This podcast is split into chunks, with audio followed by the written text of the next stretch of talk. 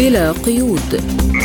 برنامج واسع الطيف نطلعكم فيه على آخر المستجدات على الساحة العربية والعالمية، حصريا من إذاعة سبوتنيك. أهلا بكم مستمعينا الكرام في حلقة جديدة من بلا قيود، معكم أنا محمد جمعة وأنا نغم كباس، والبداية بأبرز العناوين. استهداف أبراج موسكو بطائرات مسيرة. وزير الخارجية السوري يبحث مع نظيره الإيراني في طهران الملفات ذات الاهتمام المشترك. العراق يقترح تشكيل لجنة من وزراء الخارجية للحوار مع الاتحاد الأوروبي بشأن أعمال حرق القرآن الكريم. تصاعد الاحتجاجات في النيجر ضد الوجود الفرنسي، ورئيس الأركان الجزائري في موسكو. لازلتم تستمعون إلى برنامج بلا قيود، ونبدأ بالتفاصيل من استهداف أبراج موسكو بطائرات مسيرة، حيث أعلنت وزارة الدفاع الروسية أن نظام كييف قام بهجوم إرهابي على موسكو بثلاث طائرات مسيرة في وقت متأخر من الليل، تم إسقاط 2 منها، وتمت السيطرة على الطائرة الثالثة كما وتحطمت في منطقة المباني غير السكنية في موسكو سيتي. وأفاد عمدة موسكو سيرجي سبيانين بأن بعد هجوم الطائرات المسيرة الأوكرانية على موسكو سيتي، تضرر زجاج أحد الأبراج بمساحة 150 متراً مربعاً، ولم يبلغ عن وقوع إصابات. بدورها قالت المتحدثة باسم وزارة الخارجية الروسية ماريا زاخاروفا أن فلاديمير زيلينسكي يعرض الولايات المتحدة للخطر من خلال تنفيذ هجمات إرهابية ضد البنية التحتية المدنية الروسية، ويبتز البيت الأبيض لمزيد من المساعدة. أما عن الميدان فيحدثنا مراسل الحرب بافل كوكوشكين والمتواجد في الدنباس. الوضع غير مستقر مع استئناف القصف الإرهابي الخطير للأحياء المدنية. بالأمس تم إطلاق النار على عدة مناطق في المدينة دفعة واحدة وبكثافة نيرانية كبيرة باستخدام قذائف هيمارس وأجراد وقذائف للنيتو من عيار 155 ملي. جرى ذلك أثناء تجمع السكان صباحا في الشوارع. للأسف هناك قتلى وجرحى. هذه هي الأساليب المستخدمة من قبل النازيين الأوكرانيين، ولا سيما بعد فشلهم على خطوط المواجهة، فينتقمون من المدنيين بأساليب وحشية. من الواضح أن لديهم مهمة سريعة لتحقيق انتصار ملموس على خطوط الجبهات الأولى، لكن لا توجد إجراءات ملموسة واضحة، لذلك تراهم يحاولون ترهيب السكان المدنيين وإلحاق الألم بهم. وللحديث عن هذا الموضوع ينضم إلينا عبر الهاتف الخبير بالشأن الروسي الدكتور محمود الأفندي. أهلا بك دكتور محمود عبر أثير راديو سبوتنيك. أهلا وسهلا فيكم والأخوة المستمعين. يا أهلا بك. يعني طائرات مسيرة خلال اليومين الماضيين استهدفت أبراج موسكو، موسكفا سيتي أو مدينة موسكو، بالإضافة إلى هجمات على الأسطول، أسطول البحري في البحر الأسود. ما تفسير ذلك؟ هل هو يعني سيعجل من نهاية زيلينسكي؟ الله خلي لازم نقسم العمليتين إلى قسمين، القسم المسيرات المائية والقسم مسيرات بالنسبة لموسكو.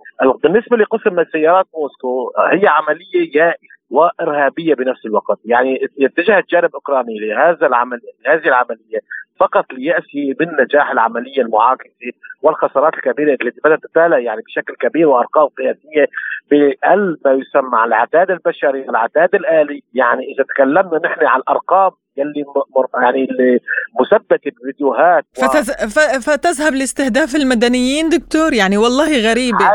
لا أنا كنت أحجيك بالجواب سيدتي الكريمة. هذه الخسائر الدولة تبدأ باستخدام أساليب إرهابية. لماذا الإرهاب؟ الإرهاب دائما يكون في حالة اليأس، وخصوصا إذا كانت الدولة تصبح غير قادرة عسكريا فتبدأ باستخدام أساليب إرهابية فتصبح دولة إرهابية. يعني أنا البارحة كان خطاب السفير الروسي في الأمم المتحدة، كان واضح أنه أوكرانيا بدأت باستخدام أساليب الدولة الإسلامية في العراق والشام داعش، وهذا ليس كلامه فقط. من حوالي شهر تقريبا في مقالة نيوزويك، مجلة نيوزويك قالت نفس الكلام. هي عملية يائسة لها هدفين، الهدف الأول هو ما يسمى زرع عدم الاستقرار والزعر في قلب المواطنين الروس. هذا أول شيء. ثاني شيء هو عملية استفزازية لروسيا للرد بالمقابل باستهداف المدنيين، لأنه فعليا شطنت روسيا على مستوى إعلامي. أوكرانيا لم تستطع، ليس هناك أي خسائر مدنية، ليس هناك بنية تحتية مدنية مدمرة في أوكرانيا، ليس هناك استهداف مدنيين، لذلك أوكرانيا لم تستطع ولا حلفائها أن تعزل روسيا إعلاميا أو سياسيا، لأن روسيا لا ترتكب جرائم حرب في أوكرانيا. يعني حتى إذا رجعنا شوي للتاريخ، الجرائم التي تهم فيها الرئيس بوتين، ما هي الجرائم؟ الجريمة تهم فيها عبارة عن خطف أطفال. يعني حتى أنه عدد مدنيين قتل مدنية في خطف الأطفال، هي عملية إنسانية قامت فيها المبعوث الشخصي الرئيس بوتين، هو إنسان. أطفال يتامى أتوا وتم تبليغهم، لازم يعني يجب أن تتركهم روسيا تحت القصف مثلا. بالعكس، يكون في مكافأة من حقوق الإنسان، مكافأة. يعني هذا دليل على شو؟ دليل على نفس الكلام اللي عم نحكي فيه الآن، أنه أوكرانيا تريد استفزاز الجانب الروسي لقصف المدنيين أو قصف البنية التحتية المدنية. هذا أمر مهم جدا. لهذا السببين تقوم أوكرانيا باستخدام أساليب إرهابية. هذا أمرين. بالإضافة، أما الاستخدام الشق الآخر، الاستخدام العسكري، هناك الاستخدام الآن بالقوارب العسكرية نوعين. استخدام كما اليوم حاولوا استهداف بعض السفن التجارية الروسية، واستهداف سور البحر الأسود. بالنسبة لاستهداف سور البحر الأسود، هذا مشروع عسكريا، لأنه هناك قتال وهناك ساحة معركة. روسيا تستطيع أن تحمي الأسطول بشكل مباشر وتدمر كل المسيرات. ولكن الاستخدام الآخر للمسيرات المائية، أول شيء استخدام جسر قرم، وهي بنية تحتية تستخدم فقط لخدمة المدنيين ولم تستخدم عسكريا منذ أن روسيا تقريبا روسيا أن حررت مناطق خرسون وزاباروجيا. الطريق البري الآن كل المساعدات العسكرية أو طريق القرم مستعمل هذا الطريق. لذلك بالإضافة إلى ما يسمى استهداف أيضا السور التجارية، هي تسمى أيضا عمليات إرهابية، وتريد من روسيا أيضا عملية استفزازية تريد الرد بنفس الطريقة. يعني بشكل من أشكال أوكرانيا ومدرستها، مدرسة الإرهاب في العالم، خلينا مدرسة الإرهاب في العالم وجامعات الإرهاب في العالم هي في الولايات المتحدة الأمريكية والمملكة المتحدة، يدرسون أوكرانيا كيف عليهم أن يقوم بعمليات إرهابية لاستفزاز روسيا. مجرد أن روسيا أن تستهدف البنية التحتية أو بنية مدنيين، مباشرة ستعين حرب إعلامية غير مسبوقة. يعني إذا نظرنا الآن، انظري الآن إلى القصف الروسي الأخير حتى في أوديسا، هناك عدد مدنيين، ليس هناك حتى ذكر مدنيين. يقول لك أن روسيا دمرت الكنيسة الأرثوذكسية في أوديسا. طيب، إذا في كنيسة أرثوذكسية دمرت في أوديسا والصور موجودة، أين الصاروخ الروسي الذي دمر؟ يعني دائما يكون الصاروخ. وأضف إلى ذلك، لا يحق لنظام كييف أن يتحدث عن الكنائس أو عن المسيحية وهم اعتقلوا وهجروا الرهبان من الدير واعتقلوا رئيس الدير وهو في السجن. طبعا يعني حتى دائما في كل استهداف مدني لا نرى فقط ماذا نرى، نرى مباشرة بس فقط أبنية مدبرة، هي عن طريق وسائل الدفاع الجوية الأوكرانية التي تستخدمها بين الأبنية. فصاروخ الدفاع الجوي وزنه حوالي 100 كيلو، لما بيلاحق طيارة مسيرة وزنها 5 أو 6 كيلو من المفجرات لها هدف عسكري معين، فاستهدافها من منطقة مدنية هذا الصاروخ سيقع عين على المدنيين. استهداف أو أوكرانيا بالنسبة لها شعب أوكراني أو الحكومة النازية الأوكرانية بالنسبة لها الشعب الأوكراني هو درع بشري، ليس له أي عدد وليس له أي معنى بالنسبة للحكومة الأوكرانية. لذلك يزرعون الصواريخ بين الدفاع الجوي بين الأبنية، يتخذون ما يسمى الآن بدأت أخيرا تظهر الحقائق في مدينة ماريوبل بعد التحقيقات الروسية. كان يجعلون أسلوب السندويش، يعني الطابق الأول والطابق الأخير تحتله القوات العسكرية، والطابق الوسطى يجبر فيهم المدنيين على المعيشة، فيصبح المدنيين ما يسمى درع بشري لحماية العسكريين موجودين في آخر طابق والطابق الأول. هذا كل هذه الأساليب تعملها أوكرانيا منذ بداية العملية العسكرية، وتريد المثل، تريد روسيا بأي شكل من الأشكال أن تبدأ فعليا بقصف المدنيين الأوكرانيين حتى يبدأ ما يسمى العزل السياسي كما يريدون، أو ما يسمى فضح روسيا إعلاميا وعزلها سياسيا. طيب دكتور محمود، عودة إلى الاعتداء الأخير بالطائرة المسيرة على برج في موسكو. بعد الاعتداء مباشرة وزارة الخارجية الأوكرانية صرحت بأن أوكرانيا تملك الحق باستهداف أي هدف كيفما شاءت وأينما أرادت ومتى شاءت. يعني السؤال يعني هل نستلهم من ذلك أن الولايات المتحدة موافقة على هذه الهجمات أو أنها لا تعارض بشدة؟ طبعا الولايات المتحدة الأمريكية موافقة، لو غير موافقة لن أوكرانيا لا تستطيع أن تفعل أو تعمل أو ترسل مسيرات إلى موسكو. اليوم رأينا تصريح كيربي وتصريح بعض التصريحات الأمريكية تقول أن أمريكا ترفض استهداف العمق الروسي أو مدينة موسكو، ولكن فعليا تسمح لأوكرانيا. كما قلت في بداية اللقاء، المدرسة الأمريكية وبريطانية، من أنتج الإرهاب في العالم هو الولايات المتحدة الأمريكية وبريطانيا، وهي تدرس كل البلدان الحليفة لها في معاداة روسيا بنفس الأسلوب. نعلم بالقفقاز كيف كانت الولايات المتحدة الأمريكية والمملكة المتحدة تدعم الإرهابيين. نعلم أيضا في أفغانستان، هي أنشأت القاعدة للحرب ضد الاتحاد السوفيتي، لاستخدامها ضد الاتحاد السوفيتي أيام التدخل السوفيتي في أفغانستان. فالقرار سيد الكريم هي قرار هو أمريكي بامتياز، فلذلك هي تسمح. ولذلك أيضا بتصريحات الأوكرانيين اليوم هذا خرق القانون الدولي وكل مفاهيم الحرب. يعني تريد الولايات المتحدة الأمريكية، خلينا نحط نقطة على الحروب، ماذا تريد الولايات المتحدة الأمريكية بالذات أوكرانيا باستخدام هذه الأساليب الإرهابية؟ هي تريد حرب من دون قواعد، لأنه هي تستخدم نفس الأساليب الحرب.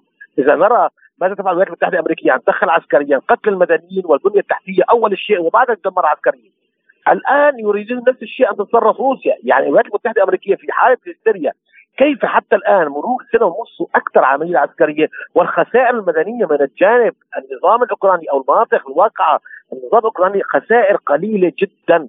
هذا أمر مهجد، هذا يجعل من الأمريكان نوع من الهستيريا، يريدون استخدام الحرب الإعلامية لمحاربة روسيا. نعم، يعني حتى بأنه هني بالإعلام الغربي دائما يذكرون بأن روسيا تقتل المدنيين، يعني طبعا فقط من دون أرقام ولا حتى صور، حتى الصور يستخدمونها من مدينة دانيتسك التي يقصدها الأوكرانيين، يعني من الجانب الشرقي من أوكرانيا. لأين حتى البوليتيكو، حتى ديلاسيرا، كل الصحف البريطانية والأوروبية تستخدم الصور الموجودة. يعني اليوم على سبيل المثال، اليوم قالوا أن هناك مبنى طلابي أصيب في مدينة خاركوف، هناك صور، ولكن ليس هناك كيف استهدف، كيف صاروخ دفاع جوي، وصاروخ الدفاع الجوي موجود، استهداف محطة كراماتورسك اللي من حوالي سنة تقريبا، لما قالوا أن روسيا استهدفتها ومحطة مدنية ومحطة قطارات، ولكن الصاروخ بعد الدراسات وحتى أكدت الولايات المتحدة الأمريكية ووسائل الإعلام الغربية أن الصاروخ أوكراني، لذلك نسوا استهداف كراماتورسك. يذكرون فقط إذا حصل، يريدون أي نوع من أنواع الرد الروسي على المدنيين حتى يأتوا بسلاح آخر من الحرب الإعلامية. الحرب الإعلامية سيدتي الكريمة حرب مهمة جدا بالنسبة لأمريكا، لأنه مهمة أمريكا الأساسية هي عزل روسيا سياسيا. هذا أمر مهم جدا، لأنه عدم عزل روسيا سياسيا، ورأينا ذلك في الاجتماع الأفريقي يلي حصل 49 دولة من 53 دولة أفريقية مشاركين. هذا يعني فشل بكل خطط الولايات المتحدة الأمريكية في دعم أوكرانيا وجه روسيا. دكتور، يعني نواصل أيضا، مؤخرا سمعنا دعوة لوزير الدفاع الإيطالي لصالح إمكانية إجراء مفاوضات مع روسيا والصين بشأن أوكرانيا. برأيك ما سبب هذه الدعوة الآن؟ الدعوة أصبحت واضحة، الأمور على الأرض دائما التفاوض يكون على أساس الحالة، على الحالة العسكرية على الأرض.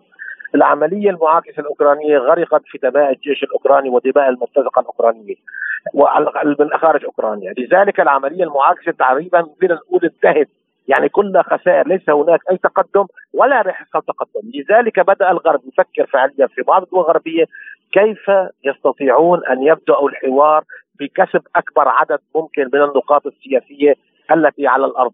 لذلك يريدون تحويل الوجه العسكرية إلى وجه المفاوضات. لذلك رأينا الآن دعوة المفاوضات بإيطاليا، بالإضافة إلى مؤتمر جدة الذي يعقد من دون روسيا. نعم دكتور، وأنا أريد أن أسأل تحديدا عن هذا الموضوع، عن جدة، مؤتمر دولي أكثر من 150 دولة بدون مشاركة روسيا.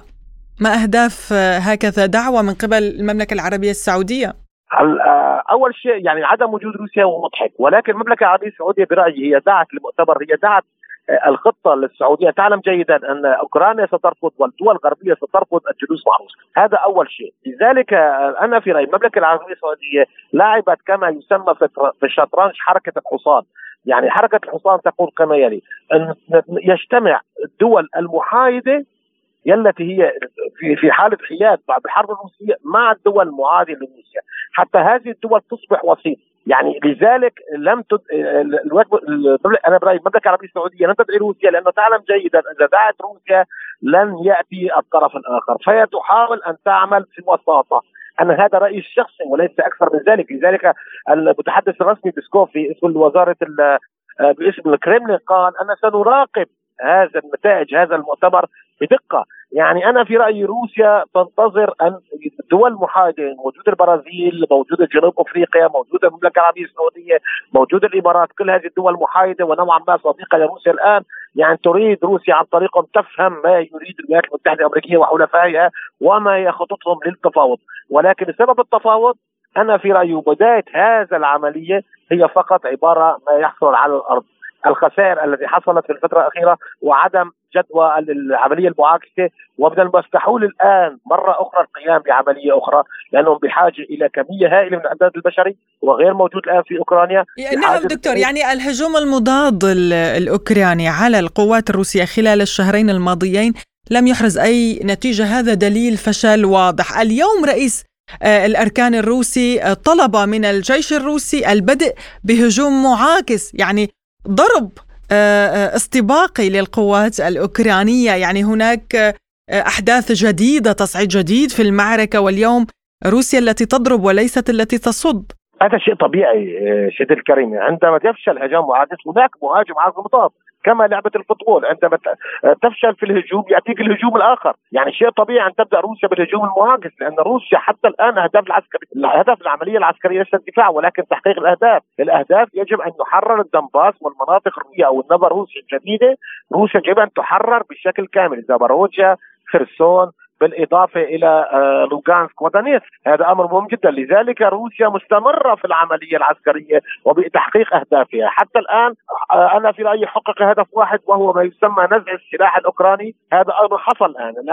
السلاح الأوكراني ليس موجودا، الموجود فقط السلاح الغربي. عندما يقف السلاح الغربي عن روسيا ويقف الجيش الأوكراني، هذا أمر مهم جدا.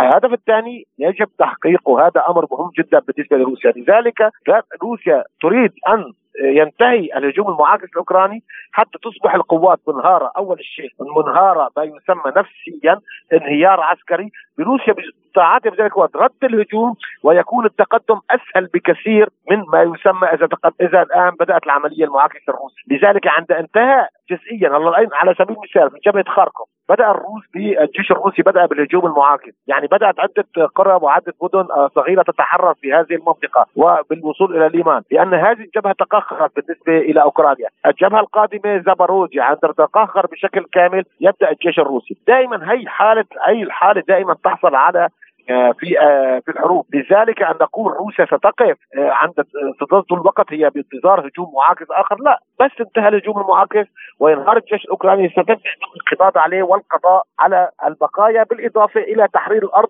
التي هي ضمن الأهداف العسكرية الأهداف الأساسية العملية العسكرية الخاصة. شكرا لك الباحث السياسي والأكاديمي الخبير بالشؤون الروسية الدكتور محمود الأفندي، شكرا لكم.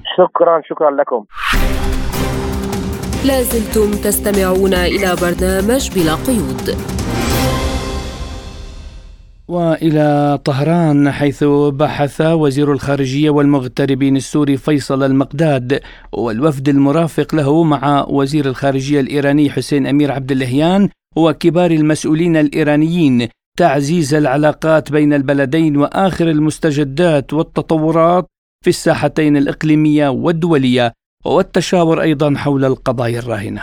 وصرح المقداد بأن أمريكا تواصل نهب النفط السوري وتحرم الشعب من ثرواته، مضيفا أنها تسعى لأن تكون منطقة التنف مركزا للتنظيمات الإرهابية التي ترسلها، مؤكدا أن الخطوات العملية بدأت تتخذ لتنفيذ الاتفاقيات التي تم التوصل إليها خلال زيارة الرئيس الإيراني إبراهيم رئيسي إلى سوريا مؤخرا. وللحديث أكثر عن هذا الموضوع ينضم إلينا من طهران الخبير بالشأن الإيراني الدكتور مصدق بور.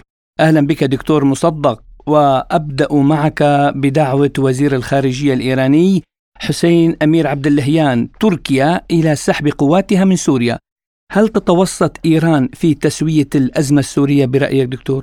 إيران حاليا بحكم يعني بعض العلاقات الإيجابية التي بينها وبين تركيا خاصة في هذه الظروف، هي ممكن ممكن أن تستطيع أن تتوسط أو تستطيع أن تفعل شيئا باتجاه يعني خروج القوات العسكرية التركية من سوريا، وهذا ما صرح به يعني السيد عبداللهيان وزير الخارجية الإيراني، هو أيضا أمام نظيره السوري يعني في طهران، وصرح لنا بهذا التصريح وقال نحن نتفهم يعني قلق تركيا خلال الوضع الأمني يعني على حدودها مع سوريا، ولكن لا نعتقد أن التواجد العسكري والحلول العسكرية يعني هي سوف تكون مناسبة ويمكن التعويل عليها ويمكن أن تفضي إلى نتيجة، ومن الأفضل أن يكون الحوار دائما قائما. وفعلا يعني كان هناك حوار يعني حوار رباعي شاركت فيه سوريا أيضا جنبا إلى جنب تركيا، وهناك اتفاقات يعني، ولكن الجانب التركي للأسف يعني بحكم الميزة التي يتمتع بها رئيس تركيا أردوغان ولعبه على الحبال، وفي كل يوم يعني هو يحاول أن يتبنى السياسة الجديدة ولا يستقر عند استراتيجية ثابتة، وبالتالي هناك تذبذب يعني في هذه السياسة، ووعد بالخروج ووعد بأن يكون هناك تعاون، ولكن في الآونة الأخيرة هناك خلل في الموقف التركي، وأعتقد هذا أثار خلل الجانب السوري، وبالتالي جاء الوزير إلى هنا لأن هذا الموضوع أيضا بحث خلال زيارة الرئيس إلى دمشق، وكانت زيارة هي الأولى يعني بعد 13 سنة من زيارة الرئيس الإيراني إلى سوريا، وبعد ذلك كانت هناك لقاءات متعددة بين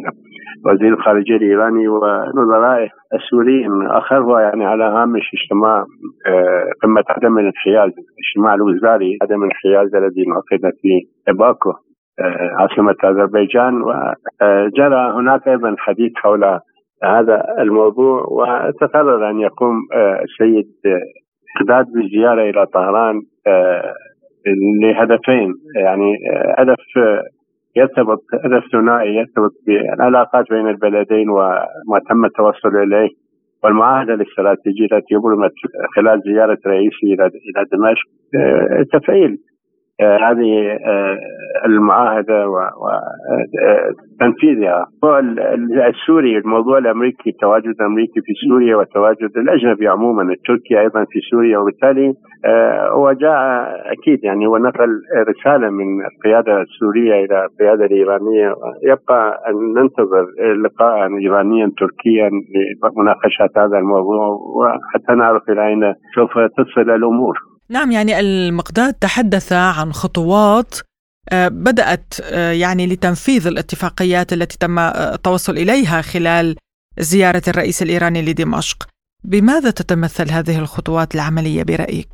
نعم، يعني عندما زار الرئيس أظلمت هناك يعني اتفاق أو خطة عمل شاملة أطلق عليها يعني اسم التعاون الاستراتيجي طويل الأمد بين إيران و سوريا، يعني رئيسان الأسد ورئيسي وقع على هذه الاتفاقية، وكانت تتضمن 14 معاهدة للتعاون يعني في حقول مختلفة، يعني في حقول التجارة، النفط، الطاقة، حقول بناء الدور والعقارات، سكك الحديد، وتعاون في المناطق الحرة التجارية، والتعاون أيضا في مجال الاتصالات وفي مجال الحوادث المترفقة، وأيضا موضوع تسهيل زوار الإيرانيين الذين يذهبون إلى سوريا لزيارة سيدة زينب سلام الله عليها، وبالعكس يأتي زوار من سوريا إلى إيران لزيارة العتبات المقدسة فيها. ولكن هذه الاتفاقية يعني أسباب عديدة يعني أبرم بعضها وبعضها لم يبرم، والجانب السوري يشعر يعني بأن هناك حاجة، وبالتالي جاء الوزير اليوم معه وزير الاتصالات وايضا وزير التجاره الخارجيه، وهذا واضح يعني من ما هي اجنده هذه الزياره. وايضا الجانب السياسي ليس غائبا، موضوع الاحتلال الامريكي والاعتداءات الامريكيه متواصله في شرق الفرات وبقاء التواجد العسكري التركي، وهذه المشاكل ايضا مرتبطه باعتبار ان الشمعات الساخنه ايضا هي لم تحقق يعني كل اهدافها، وما زالت البنود عالقه لم تنفذ. وبالتالي نعم سيد الوزير السوري جاء الى طهران يعني لدفع القياده الايرانيه لكي تسرع يعني في تنفيذ هذه الاتفاقيه، وانا اعتقد يعني سوف نشهد يعني تحول كبير في هذا المجال. يعني سوف تذهب وفود من القطاع الخاص من جديد الى سوريا، وياتي وفود من القطاعات الخاصه ايضا والعامه من سوريا الى طهران لبحث هذا الموضوع وفتح افاق التجاره، عمليه التبادل التجاري ورفع هذا المستوى. وايضا هناك مخطط لزياده عدد زوار الايرانيين الى سوريا، هناك خطط عديدة إن شاء الله سوف تتحقق. هناك سؤال لا بد من طرحه دكتور، يعني لماذا تفعل طهران ما يجب على القادة العرب فعله في الواقع، خصوصا بعد هذا التقارب العربي مع سوريا؟ أنا أعتقد يعني هذا التقارب، أولا التقارب العربي مع إيران مع سوريا هو أيضا يعني طلع من هذا التقارب باعتبار هناك تحالف يعني استراتيجي بين إيران وسوريا، وهناك أيضا يعني تعاون وثيق بين البلدين ومع روسيا مع إدارة الرئيس بوتين. وبالتالي يعني من المفترض يعني كما تفضلت يعني تكون الجامعة العربية هي من تسبق إيران يعني في مثل هذه المبادرات والإسراع في تنفيذ هذه المبادرات، ولكن للأسف يعني هي كانت هناك استدارة من قبل بعض الدول والأنظمة في هذه المنطقة باتجاه إيران. ولكن أنا أعتقد يعني الجانب الأمريكي لا يزال يضغط على هذه الدول، لذلك نحن لم نرى خطوات ملموسة على طريق الاتفاق الإيراني السعودي الذي أبرم في الصين. يعني فقط الإنجاز الوحيد الذي لاحظناه هو إعادة فتح السفارات فقط، لا هناك تحول إيجابي ملموس على صعيد التبادل التجاري، التعاون الاقتصادي، التعاون الأمني. كان متفقا أن نعمل على تشكيل حلف في هذه المنطقة، هناك خطط كثيرة، ولكن أعتقد أن الولايات المتحدة الأمريكية استطاعت أن تؤثر على الجانب السعودي لتجمد هذا النشاط. واليوم أيضا سمعنا من الرئيس بوتين هو يقول بأن هناك اتفاق وشيك بين الولايات المتحدة الأمريكية والمملكة العربية السعودية لتطوير العلاقات بين السعودية وإسرائيل، ويطرح بايدن 3 شروط على الجانب السعودي. يعني من هذه الشروط أنه الحد من الاستمرار في تطوير علاقاتها مع الصين ومع روسيا وحتى مع إيران. أنا أعتقد لحد الآن لم تنجح يعني في ثني السعودية أو حمل السعودية على التراجع عن ما أبرمته مع الصين وحتى مع روسيا، ولكن مع إيران أنا أعتقد الأمريكيين استطاعوا أن يأثروا، لأننا حش في أنفسنا نرى يعني بعد هذا الاتفاق مضى أشهر على هذا الاتفاق بيننا ولم يتحقق شيء. فيما يتعلق بسوريا أيضا نفس الشيء، يعني هذا مجرد كلام، هذه الأنظمة وهذه الجامعة للأسف يعني هذه تسير حسب أهواء الولايات المتحدة الأمريكية، وإنها مطيعة يعني تنظر يعني إذا اقتضت السياسة المصلحة الأمريكية أن يكون هناك تصالح مع إيران لتحديات المنطقة الكل سوف يأتي، وإذا كان العكس الكل سوف يفعلون بالعكس. يعني هذا هو السبب للأسف، ولذلك إيران تبقى وحيدة تدافع عن سوريا. يعني نعم دولة من منطلق الإسلامي، من منطلق العلاقة الاستراتيجية القائمة بين البلدين يعني لهذه الاعتبارات، ولكن هناك اعتبار قوي، اعتبار يدعون العروبة والقومية العربية وما إلى ذلك، ونشاهد للأسف يعني لا نرى منهم خطوات إيجابية لانتشال سوريا من هذه الأزمة ومن هذا الدمار الذي هم أيضا كانوا مساهمين في إيجاده. الخبير بالشأن الإيراني الدكتور مصدق بور، كنت معنا عبر الهاتف من طهران، شكرا لك على هذه المداخلة. ومن دمشق ينضم إلينا الخبير بالعلاقات الدولية والنائب في مجلس الشعب الدكتور محمد خير عكام. أهلا بك دكتور، وأبدأ معك أيضا مما حث عليه وزير الخارجية السوري فيصل المقداد الولايات المتحدة لسحب قواتها من أراضي الجمهورية العربية السورية قبل إجبارها على ذلك، يعني إلى أي مدى يصل حجم هذا التصريح؟ وضع طبيعي لأي دولة محتلة لدولة أخرى، لأراضي لدولة أخرى، عليها أن تتوقع أنها إن لم تنسحب سوف تجبر على الانسحاب، وبالتالي هذا سياق طبيعي. لماذا أتى هذا التصريح السيد وزير الخارجية بهذا التوقيت؟ لا هو للرد على أننا نعلم أن الولايات المتحدة الأمريكية تعيد إعادة عسكرة الصراع في سوريا، والمكان إيران، يعني بالتعاون مع إيران وبالتعاون مع الروسي سوف تكون المواجهة. إذن هي رسالة إلى المحتل الأمريكي أنه سوف لن يبقى على الأراضي السورية دون تكليف، هي أن نتوقع ذلك وهو الذي يقرر. يعني برأيك دكتور، هل يمكن أن نتوقع انسحابا قريبا للقوات الأجنبية والأمريكية من أراضي سوريا؟ هل أتوقع؟ السلوك الاستعماري والاحتلالي يشير إلى أنه لا يمكن أن يتم ذلك نتيجة لابد من أعمال تنفيذية من قبلنا نحن لإجبار هذه الدولة. لذلك أتى تصريح السيد وزير الخارجية بهذا الإطار، إنه يعني ما حنترككم إلى ما لا نهاية، موجودين وجاسمين على أراضينا وعم تخربوا ما نقوم به، لأنه الهدف من وجود القوات الأمريكية الغير مشروعة والمحتلة لجزء من الأراضي السورية هو أكثر من التواصل بين طهران ودمشق ودعم فلول داعش في المنطقة وتدريبهم وإلى آخره، وهذا يؤثر على الاقتصاد السوري بالنهاية، وبالتالي هو يصب في إنهاك الدولة السورية وفي دعم مشروع الانفصالي لقسم. إذن على الأمريكي أن يتوقع أن هذه القواعد سوف لن تبقى إلى الأبد على الأراضي السورية. قواعد اللعبة بهذه الطريقة سوف لن تستمر، ونحن مستعدين لذلك، وعليهم أن يعودوا إلى ما قامت به سوريا في الثمانينات في لبنان لإجبار القوات الأمريكية على الخروج من المنطقة والقوات الفرنسية، ونحن مستعدين لتكرار ذلك. يعني ما في عنا شيء نخسره أصلا، سوف لن نبقى مستمرين رهن ما يجري في الشرق السوري من قوات أمريكية وغيرها من القوات المدعومة لنا الانفصالية. طيب، مع التقارب العربي مع دمشق والتحالف الإيراني الاستراتيجي، هل يمكن أن نتحدث عن تعزيز كبير لدور ومواقف سوريا في المنطقة دكتور؟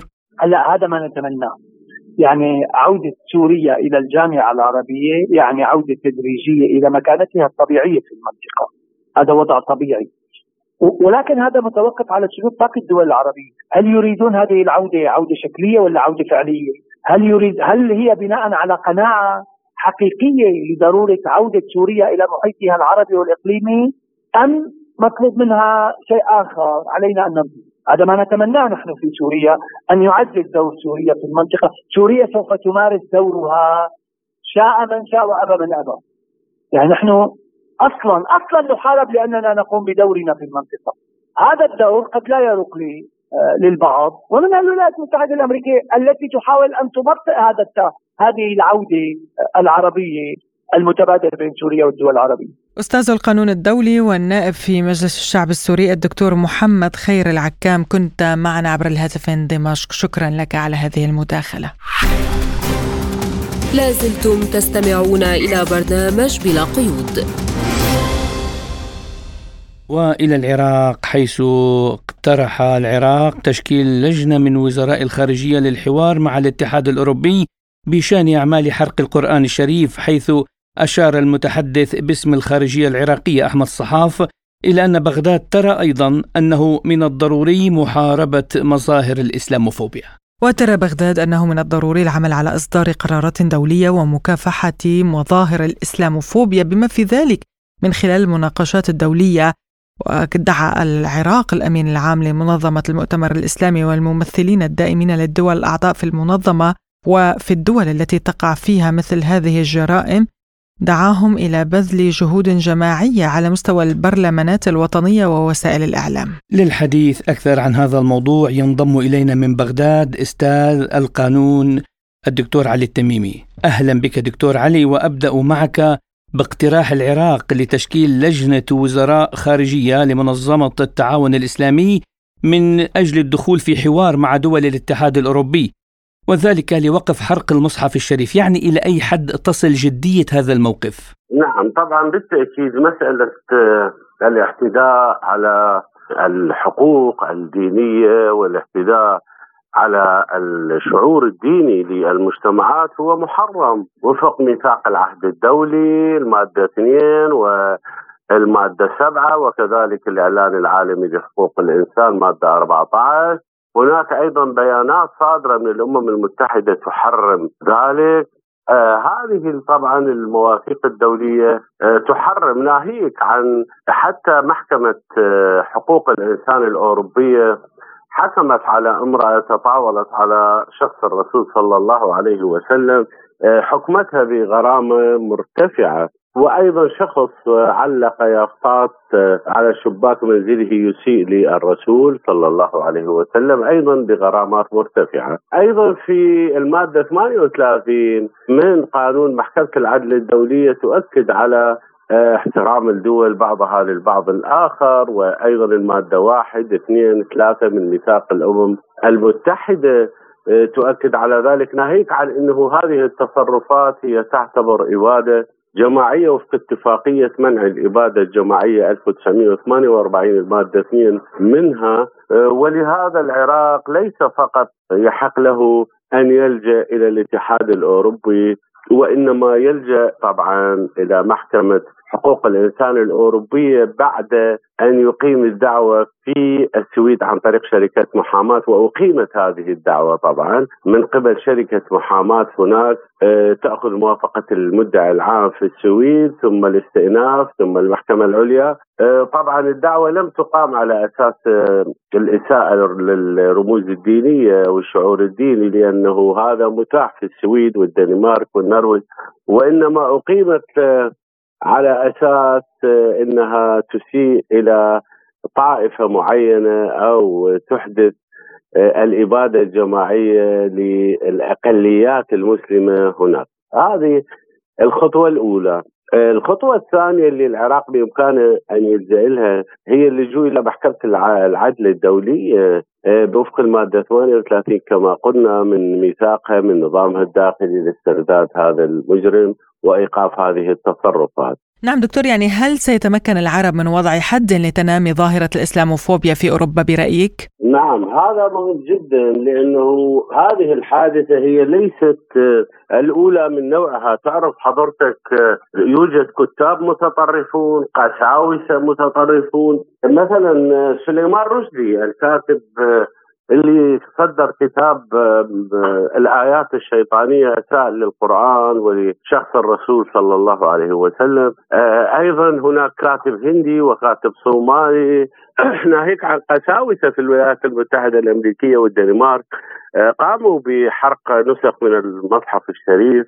هذه طبعا يعني أنا برأيي الثقل الأكبر يقع على عاتق منظمة المؤتمر الإسلامي، مهمة جدا لأن هي تمثل كل المسلمين كذلك الجامعة العربية.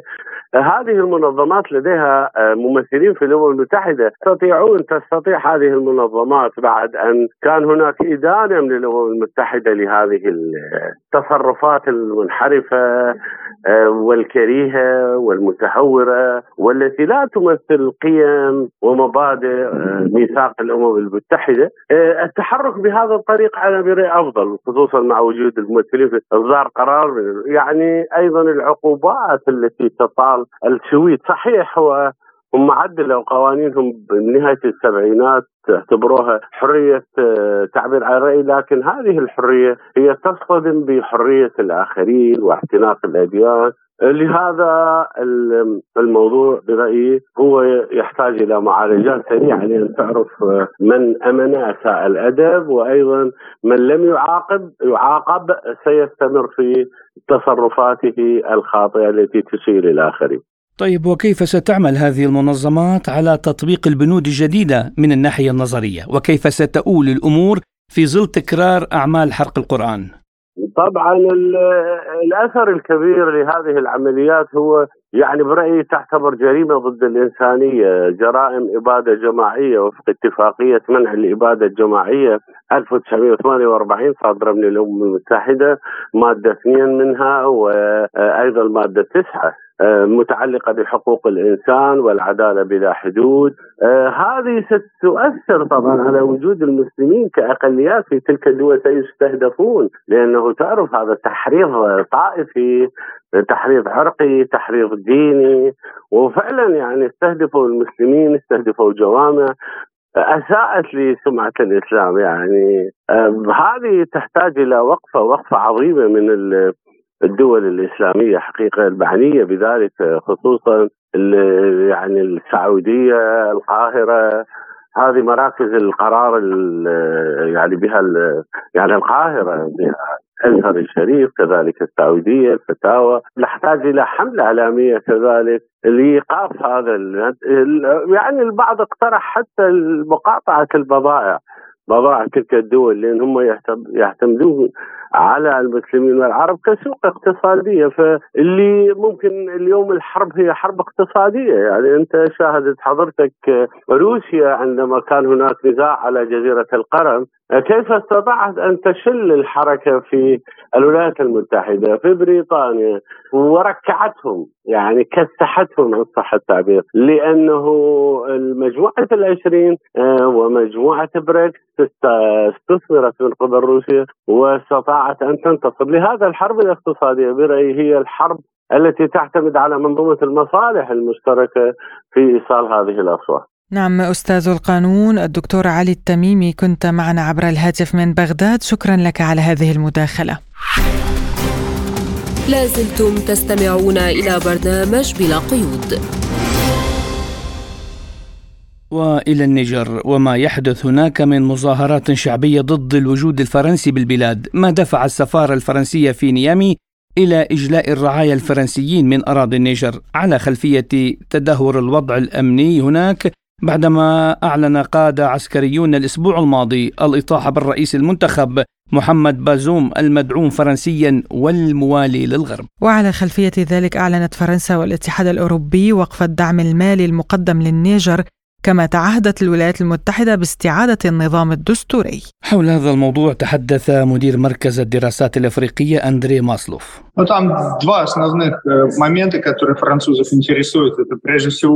الفرنسيون مهتمون بنقطتين رئيسيتين في النيجر، وهما بالدرجة الأولى اليورانيوم، حيث لا تزال النيجر أحد أهم المصادر الرئيسية لليورانيوم في الصناعة النووية الفرنسية.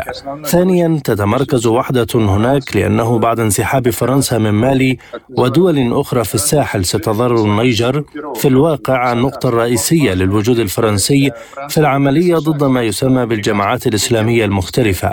بالنسبة للولايات المتحدة، هذه منطقة مهمة، حيث تتمركز هناك أيضا الوحدة الأمريكية، ولم يتضح بعد إلى أي مدى سيتم تنسيق الإجراءات بين الولايات المتحدة وفرنسا.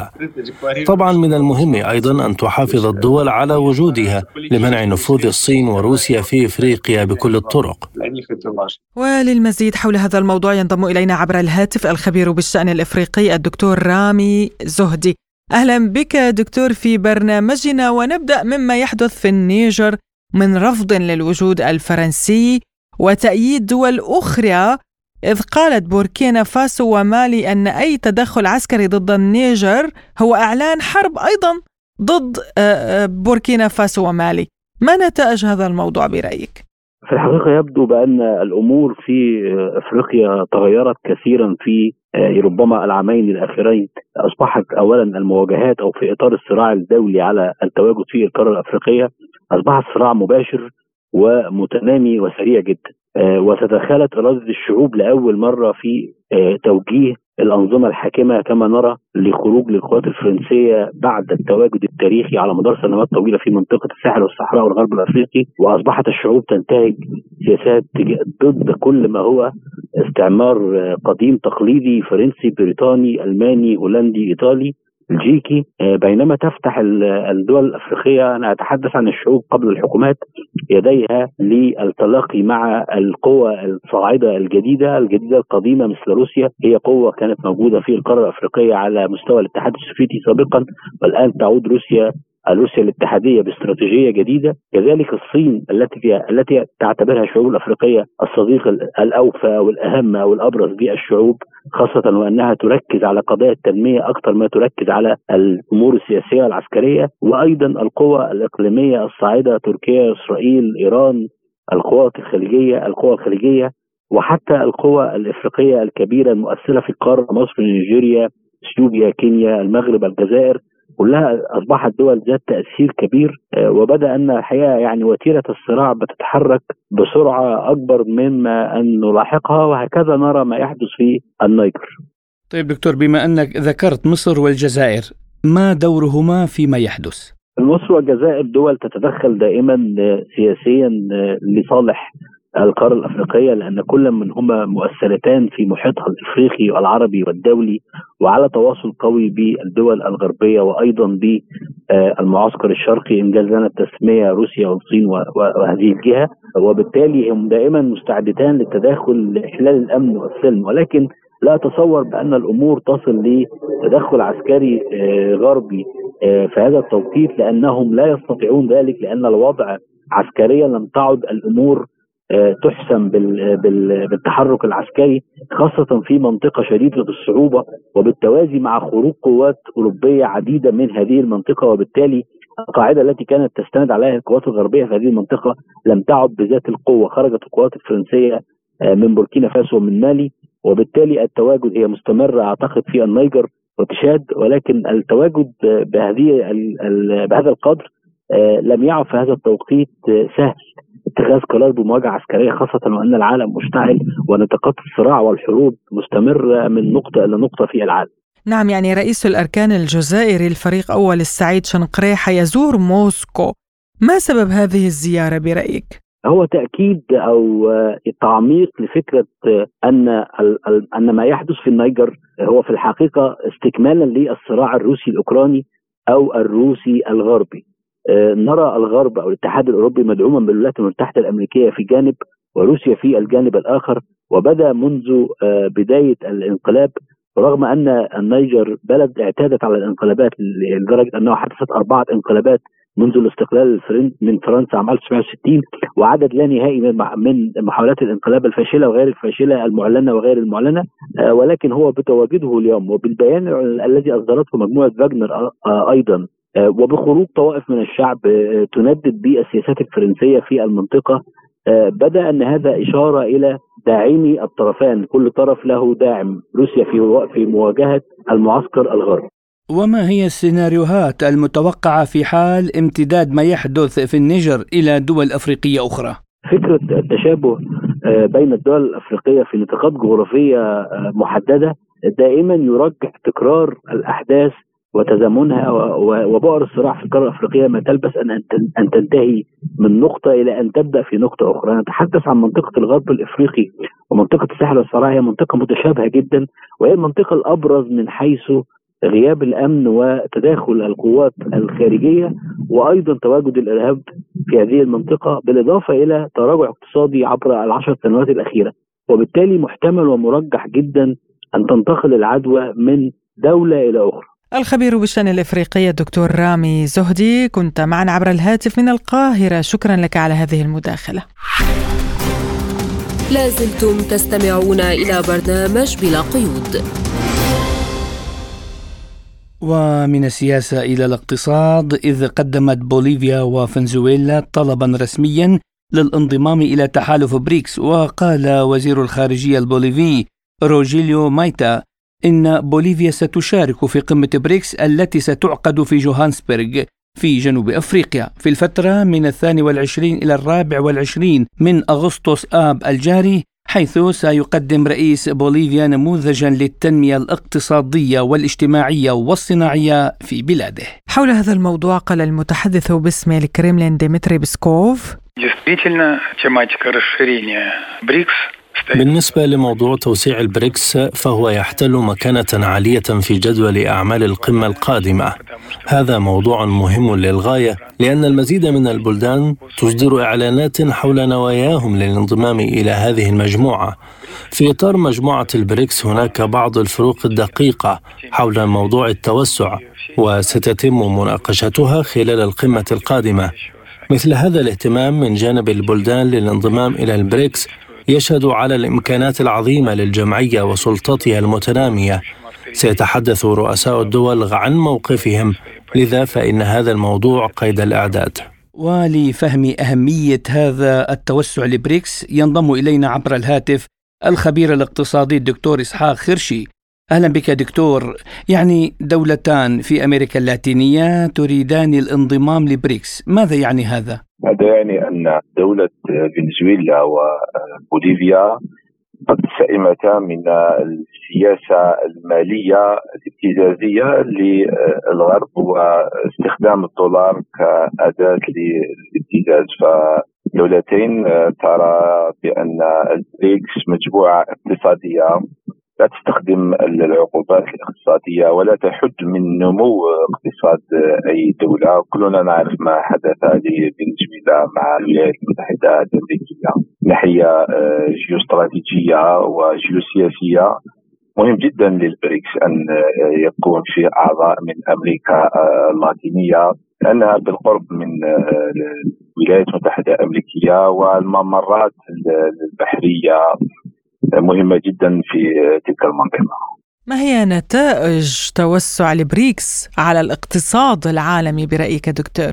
توسع البريكس بدخول أعضاء جدد ينعكس إيجابا على معدل النمو للاقتصاد العالمي، فدول البريكس كلها الحالية تمتلك معدلات نمو مقبولة جدا أكثر من 5%. حتى الناتج الداخلي الخام، فلو نتكلم عن الصين فقط لوحدها يتوقع أن تساهم بأكثر من 23% من الناتج الداخلي الخام العالمي في 5 سنوات القادمة.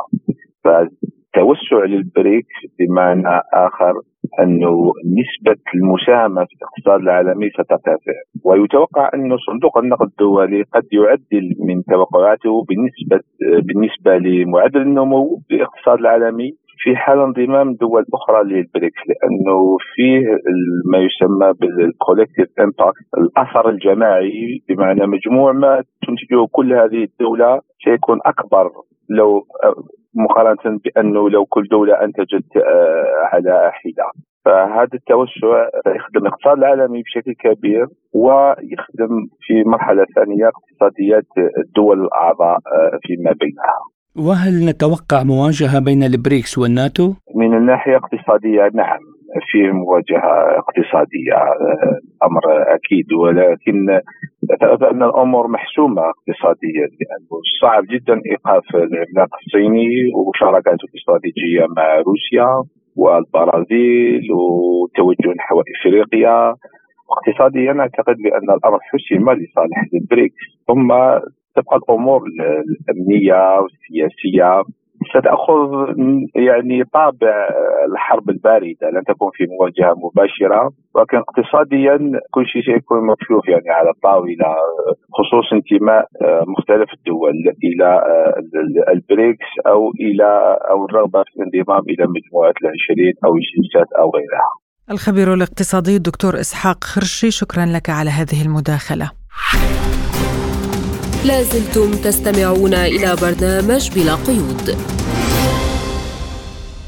موضوعنا الأخير عن الطفلة السورية إيمان علي التي وجهت رسالة للرئيس الروسي فلاديمير بوتين ولمجلس الدوما الروسي طالبتهم بمساعدة بلادها على إطفاء الحريق الذي اندلع في محافظة اللاذقية. قالت الطفلة إيمان لبرنامج بلا قيود إن الرئيس بوتين استجاب لها أكثر من مرة أثناء الزلازل وأيضا الحرائق. أنا طلبت منهم إذا فيهم يساعدونا بإيقاف الحرائق هلا نحن عنا بسوريا، وبعثت شكر بعدين للطائرات لأنهم ساعدونا بعد ما بعثت رسالة أنا، فهم كتير ساعدونا وأنا كنت مبسوطة لأنه ساعدونا، وأنا كتير بتشكرهم إنه ساعدونا، لأنه أنا شفت قدام عيني كيف كان في حرائق، ولأنه رحت زرت جزيرة مرقيتا مثلا، شفت كيف كانت عم تحترق الغابات هناك. فأنا بعد لهم طلب إذا فيهم يساعدونا بإخماد الحرائق في سوريا، وخاصة بمحافظة اللاذقية، لأنه روسيا ساعدتنا بأزمة الحرب وساعدتنا بالهزات، وهي صديقتنا دائما، فلهيك إجباري شو ما طلبنا منها روسيا دائما بتساعدنا، فنحن وروسيا أصدقاء وعيلة واحدة، فأنا كنت متأكدة إنه روسيا تساعدنا، لهيك بعثتها لمجلس الدوما الروسي. في حرائق شوي يعني تخمدت، في حرائق أبدا ما تخمدت، أكيد عم يساعدنا، ولهلا ما توقف بالمساعدة، عم يجيب المي وعم يكب المي على الحرائق لحتى يأخمدوا. طائرات دائما عم تروح وتجي لحتى تساعدنا وتكب المي وتأخمد الحرائق. الأول رسالة أرسلتها كانت رسالة ثقافة ومحبة، كنت عم أتشكر فيها الرئيس بوتين، وبالرسالة بعثت له إني أنا ناديته أبو علي بوتين لأنه ساعدنا بأزمة الحرب. ثاني رسالة يلي هلا قصدك أنت عنا بالحرب، والثاني كمان كانت للزلزال، بس هلا تبع الحرائق هي الثالثة، إنه كنت أنا عم ناشد الرئيس بوتين إنه يساعدنا، لأنه أنا شفت بعيني الحرائق كيف كان في عالم عندها أراضي زيتون احترقت، كانت تطلع مصروف أولادها من أراضي الزيتون، كيف كان في عالم عم يموتوا، فالرئيس بوتين فعلا ساعدنا. فبعدين أنا بعثت له رسالة شكر، إنه شكرا من جوا قلوبنا كلياتنا نحن سوريين نتشكره. وبالزلزال كمان بعثت له رسالة شكر، بالزلزال راسلته عن طريق نائب وزير الطوارئ الروسي، كنت عم أتشكرهم لأنه أنا كنت عم ساعد، وأنا كنت ترجم للسوريين شو كانوا عم يحكوا الروس، فرق الأنقاذ الروسية يعني. أنا تعلمت اللغة الروسية بجبلة عندنا بمركز اسمه الراهب، بس بعدين أنا صرت أطور لغتي ونميها لحالي، وصرت أتعلم أشياء، فلغتي أنا ما بس إني تعلمت اللغة الروسية، أنا لغتي استثمرتها أني صرت ساعد بالأطفال السوريين إني ترجم لهم للغة الروسية وأتواصل مع الأطفال الروس. وكمان أنا بمعسكر كان بروسيا اسمه معسكر أرتك بجزيرة القرم، أنا وكل أطفال دونباس كانوا معي بالفريق، فكتبنا رسالة للرئيس بوتين. وعبرت إيمان عن إحساسها بمعاناة أطفال الدنباس لأنها ابنة الحرب كما هم أيضاً، وعانت الكثير من الظروف السيئة. روسيا بلد بحب السلام، فأنا إذا صحت لي فرصة على روسيا ما فيني أقول أبداً إني ما رح أروح على روسيا، بدي أروح على روسيا إن شاء الله، وإن شاء الله إذا أمكن رح أروح أدرس فيها. بس أنا كمان في معرض سميته معرض السلام السوري الروسي، كان بين أطفال سوريا وروسيا ودونباس، كانوا حوالي 200 طفل، كانوا أنا راسلت أطفال دونباس بالحرب، بعت لهم ألعابي ورسائلي، لأنه أنا يعني من عمر الأزمة بالحرب، فأنا عشت الأزمة، فأنا يعني كنت بعرف الوضع اللي هن عاشوا بالحرب، فحبيت إني أساعدهم، فردوا لي برسومات وبرسائل كانت كتير حلوة، عملت فيها معرض بين سوريا وأطفال روسيا وأطفال دونباس. بعدي كمان معرض جديد بيكون 30 آب عنا بجبلة بسوريا، رح يكون بروضة اسمها روضة بيت الجدة بين أطفال دونباس وسوريا. رح يكون في فيلم لسفيرة السلام فاينا، وناطرتكم عنا بسوريا. كان هذا ما قالته لنا الطفلة السورية إيمان علي، التي راسلت الرئيس الروسي فلاديمير بوتين وناشدته لمساعدة سوريا. نعم مستمعينا، بهذا الملف نصل وإياكم إلى ختام حلقة هذا اليوم من بلا قيود، قدمناها لكم من استديوهاتنا في موسكو. أنا نغم كباس وأنا محمد جمعة، وللمزيد من المتابعة زوروا موقعنا الإلكتروني sputnikarabic.ae، وأيضا قناتنا على تيليجرام سبوتنيك عربي، ولا تنسوا الاشتراك بقناة أرب بوينت بودكاست على يوتيوب. هذه القناة مستقلة حرة تتناول مواضيع اقتصادية وسياسية وثقافية متنوعة. في أمان الله، إلى اللقاء.